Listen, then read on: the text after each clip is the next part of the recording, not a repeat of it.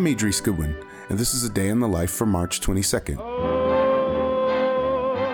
They say some people long ago. It was on this day in 1956 that the show Mr. Wonderful opened on Broadway starring Sammy Davis Jr. He was a lifelong entertainer who appeared on screen as young as seven years old, singing Sam Theard's You Rascal You in the film Rufus Jones for President. I'd be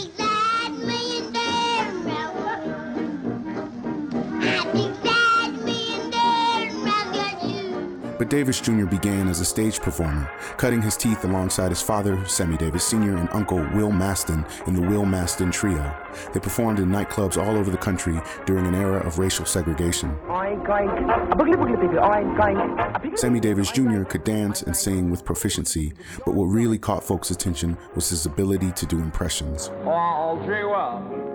Because of you, the sun will shine. Quickly, he was billed as a solo act. He put out a debut album starring Sammy Davis Jr., on the cover of which he's wearing an eye patch due to a car accident a year earlier that took his eye. He caught the attention of a musical writing team, and they crafted Mr. Wonderful around Sammy's many talents.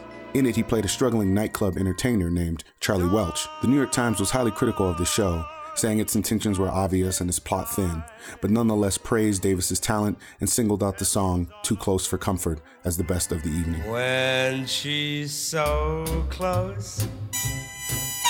Despite the lukewarm critical response, Mr. Wonderful ran for 383 performances. And the rest, as they say, is history. Don't go off. A Day in the Life is a production of Critical Karaoke, brought to you by the Idea Space at Colorado College, exploring ideas through the visual arts. Also made possible by the generous support of the Bee Vradenburg Foundation, the Joseph Henry Edmondson Foundation. Find out more at criticalkaraoke.com.